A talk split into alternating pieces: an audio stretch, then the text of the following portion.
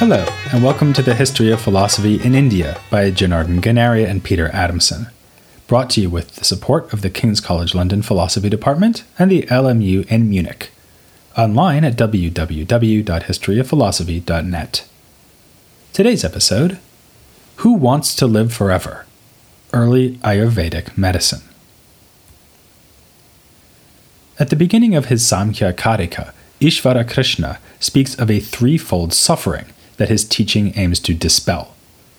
Like any self respecting author of a foundational text in Indian philosophy, he doesn't bother to tell us exactly what he means, but like any self respecting commentator, Gaudapada hastens to explain. Suffering is threefold because its cause may be internal, external, or divine.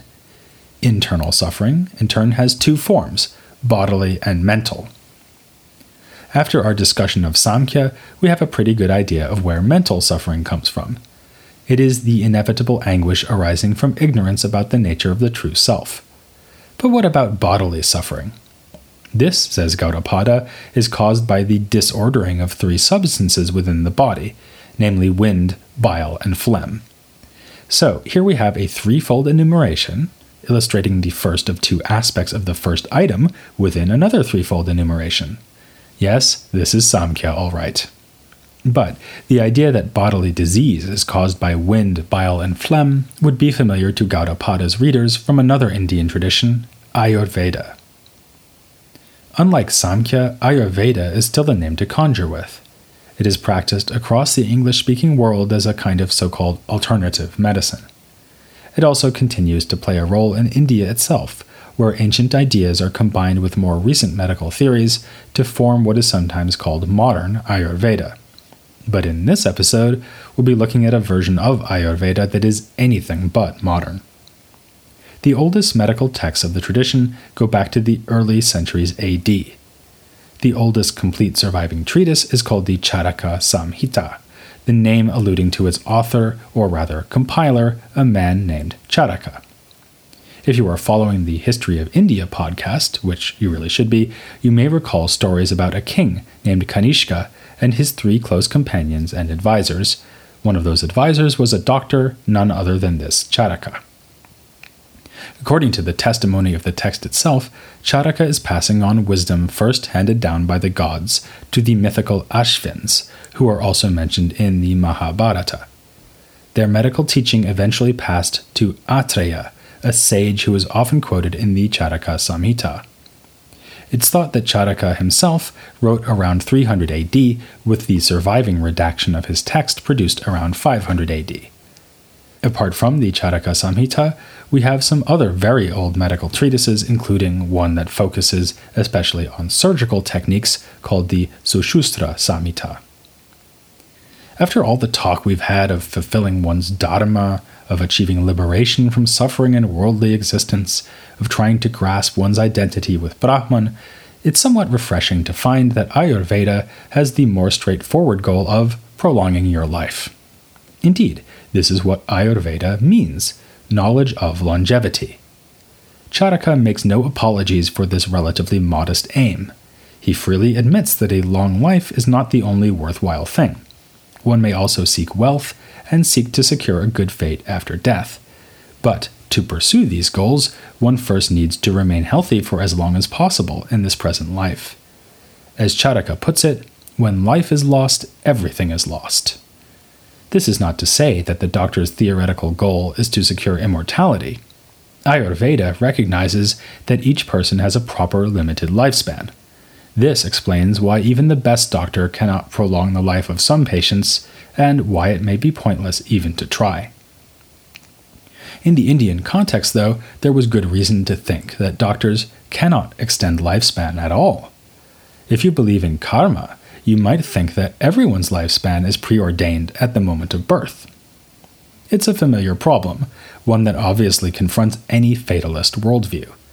Just think of the ancient Greek Stoics, who were thoroughgoing determinists they had to answer the so called lazy argument, namely that a Stoic would have no reason to go to the doctor, since if he is fated to die from his illness, then he will surely die, whether or not he gets medical treatment, but if he is fated to live, then such treatment will be unnecessary. Confronting his own version of the problem, Charaka quotes the sage Atreya, saying that lifespan is not simply fated by karma, but rather determined by several factors.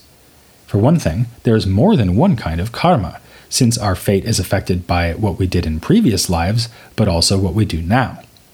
And sometimes even the combined karma has only a weak influence, so that our actions can change the outcome. Clearly, our lifespan cannot be entirely predetermined. If it were, then never mind not going to the doctor, you wouldn't even bother to avoid stepping off cliffs. Still, the good physician is not out to prolong your life indefinitely, he just wants to get you to the right time for death, much as the axle of a chariot is meant to wear out after a certain time and no earlier. This issue illustrates a running theme in early Ayurveda, namely a tension between its naturalist and scientific outlook and older cultural beliefs that are retained in the texts. Examples are littered throughout both the Charaka Samhita and the Sushruta Samhita. Invasive diseases are caused by poor judgment and bad hygiene, including those diseases brought on by demons.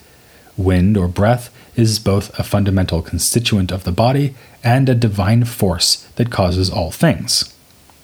Speaking as an identical twin, I am particularly fond of a passage which explains that differences between twins are caused by both karma and an unequal distribution of blood and generative seed. It's tempting to praise the medical authors for their more naturalist, scientific proposals while deploring their inability or unwillingness to abandon religious ways of thought. But we should do them the courtesy of realizing that there could be a well thought out synthesis here, not only a tension between the old fashioned and the new fangled. In favor of this more generous interpretation, we offer a passage from early in the Charaka Samhita, which entertains a skeptical objection to the third of Charaka's goals, the favorable afterlife. To someone who doubts that we do in fact live on after death, Charaka invokes the sort of epistemological theory we often find in Indian philosophical literature. He recognizes four methods of knowing, or pramanas authority, perception, inference, and reasoning. All four testify that we may be reborn after past lives. Most obviously, Vedic authority says so but perception too confirms it by noting that people don't always take after their parents and must therefore have some other source.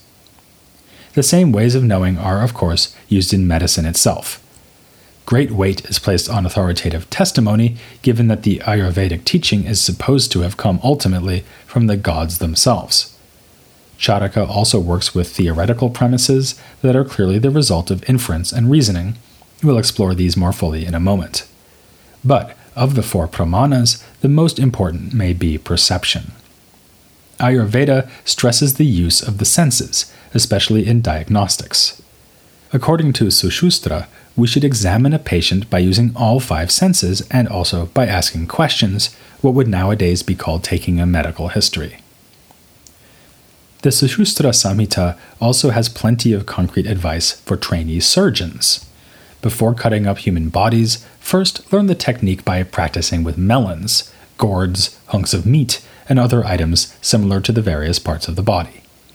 Practical experience also allows physicians to proceed despite the infinite variety in the conditions of patients. No one can teach you what to do in every case, you must learn by doing.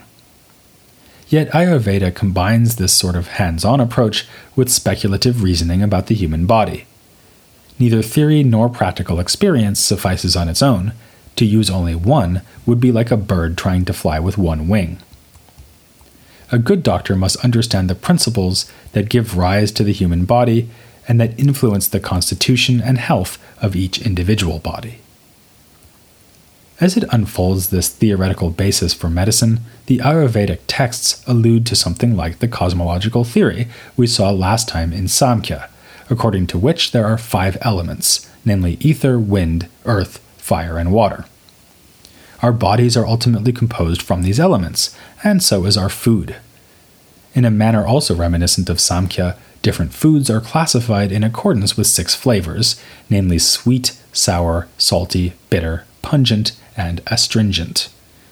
The doctor needs to know the characteristics of foods, since a buildup of harmful humors in the body can be combated by eating something with an opposing nature.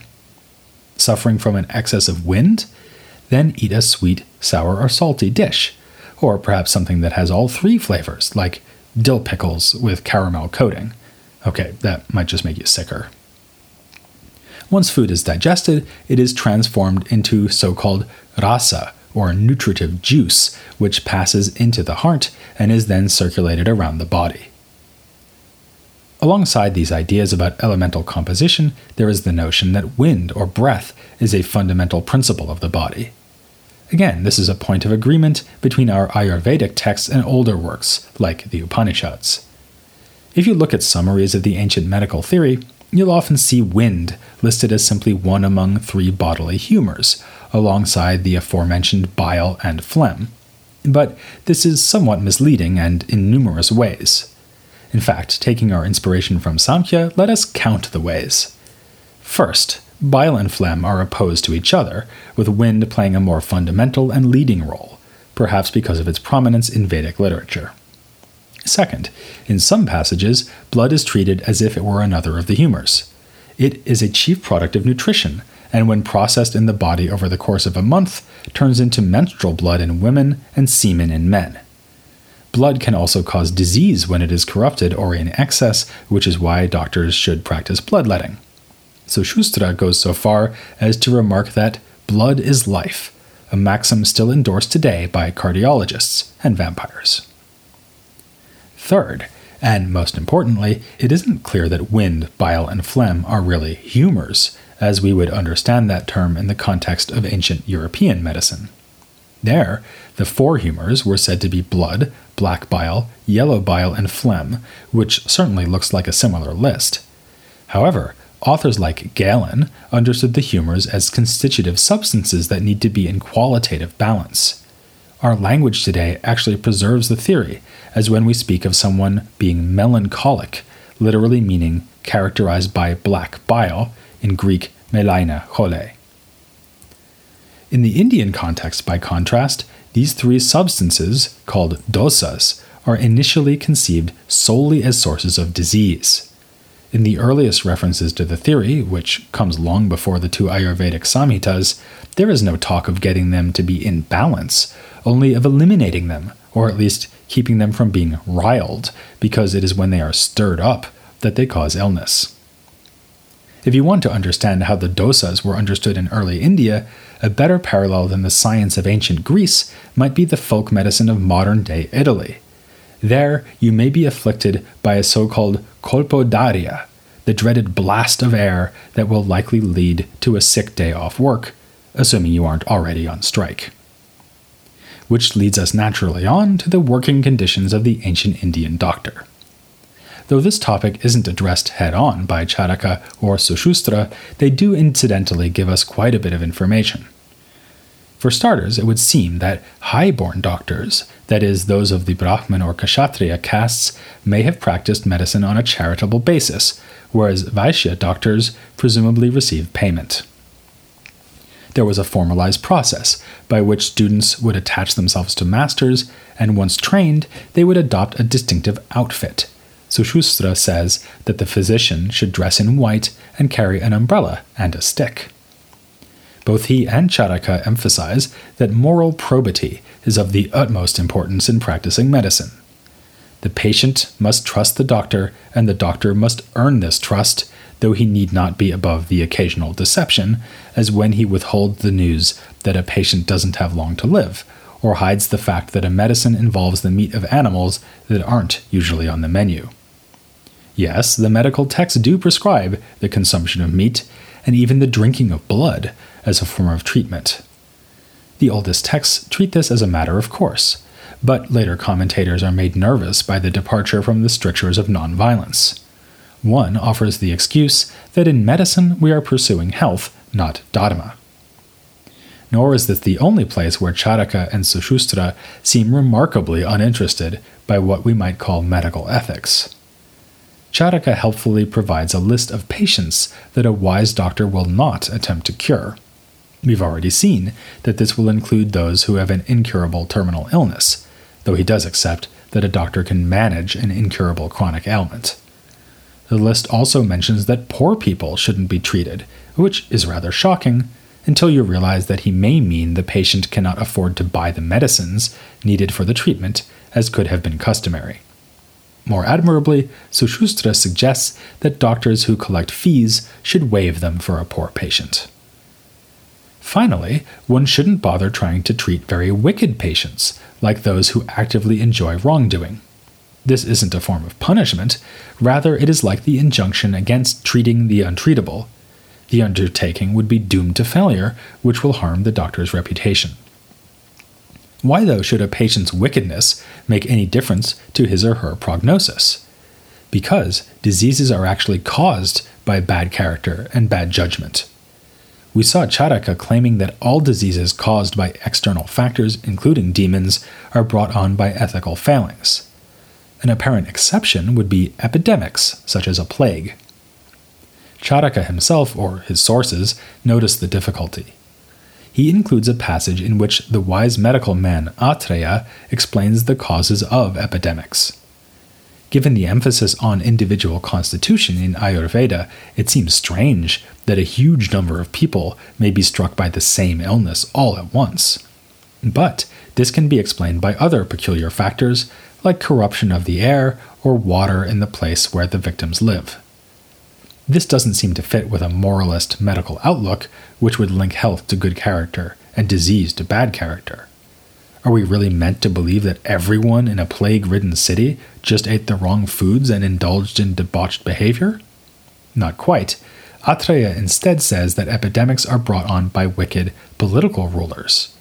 It is their evil deeds that cause their lands to be abandoned by the gods and thus afflicted by adverse weather conditions. By now, it should be clear that ancient Ayurvedic texts are remarkably sophisticated. We have dealt only with the oldest preserved literature, yet we've seen explorations of good medical practice, explanations of disease at the moral, physical, and religious levels, and a theory of knowledge that explains how medical understanding can be acquired in the first place. Of course, all this did not come out of the blue. It's evident from the Samhitas themselves that they are drawing on and quoting earlier authorities, but can we trace the story back even further? Charaka and Sushruta are at pains to associate themselves with the authority of Vedic religion. There's that story about their medical art being passed down from the gods, and they make liberal use of terminology and ideas from Vedic culture. Even the word Ayurveda itself is found for the first time in the Mahabharata. But is that culture really the ultimate source of their thought? The Vedas do not develop medical theory with anything like the complexity of Charaka and Sushruta. To take one example, Sushruta's discussions of surgery display a formidable understanding of anatomy, whereas the scattered references to anatomy in the Vedas seem more like chance observations made in the context of animal sacrifice. More generally, Vedic prescriptions for curing illness tend to involve magic and religious ritual, not diet, drugs, or surgery. Instead, it has been suggested that Ayurveda grew out of a very different part of Indian culture. It may have emerged from the ascetic Shramana movements that dissented from the Vedic mainstream, and in particular from Buddhism. One reason to suspect this is that in classical Brahminical culture, physicians were likely seen as impure because of the physical contact they had with a wide range of people. As a result, medical men were likely to be itinerant healers rather than the respected aristocrats portrayed by Charaka. An interesting hint in this direction is that the name Charaka actually means someone who wanders. It's also mentioned that medical students should roam freely, offering medical services following their training. So, perhaps early doctors had a touch of the vagabond about them. This would have made them natural bedfellows of the supreme social outsiders of the Shramana tradition, and in particular of the Buddhists. This is pretty speculative, but might be confirmed by allusions to medicine in the Buddhist texts themselves. The Pali Canon tells us that the Buddha instructed monks to nurse one another and allowed them to keep medicine. In one passage, he is quoted to the effect that illnesses are caused by excess of wind, phlegm, or bile, and in some cases by sanipatika, which means a harmful combination of several humors. This is, in fact, a highly technical term of medical art. A contemporary expert has said it would be as if the Buddha blamed illness on hemoglobin levels. And it makes sense that the Buddhists could have been medical pioneers, even leaving aside the idea that doctors would have been disdained by the Brahmin elite. Buddhism is all about the avoidance of suffering. Just as the Buddha's middle way discouraged extreme asceticism, it would have encouraged the elimination of distracting and painful illnesses. Also, the Buddhists were exhorted to reflect on the transience of physical existence and to contemplate dying bodies. In one passage that makes the point nicely, the Buddha enumerates the parts that make up the human body hair, nails, teeth, skin, flesh, sinews, bones, bone marrow, kidney, heart, liver, pleura, spleen, lungs, bowels, intestines, stomach, excrement, bile, phlegm, pus, blood, sweat, fat, tears, grease, saliva, mucus, and urine. It's quite a list, isn't it? Samkhya, eat your heart out, and also your liver and spleen. Of course, the Ayurvedic authors themselves give no sign of Buddhist allegiance. To the contrary, we've seen them emphasizing the Vedic lineage of their art. This may, however, be a Hindu veneer laid over an originally non Vedic body of thought. On the other hand, as long as we're contemplating non Vedic sources, what about the Greek ideas we mentioned earlier in this episode? It's almost irresistible to make comparisons, and perhaps draw historical connections between Greek and Indian medical theories. There's the theory of humors, for starters. Okay, the Indians had three humors and not four, which aren't even three of the four Greek humors since they didn't include wind. And maybe they aren't really conceived as humors, but rather as pathogens, but still. Or what about the centrality of breath in Ayurveda?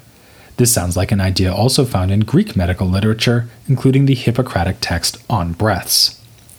The Hippocratics also appeal to local conditions, airs, waters, and places, to explain illnesses, including epidemics. Much later in the Greek tradition, we also have Galen, some of whose ideas would meet with Charaka's approval.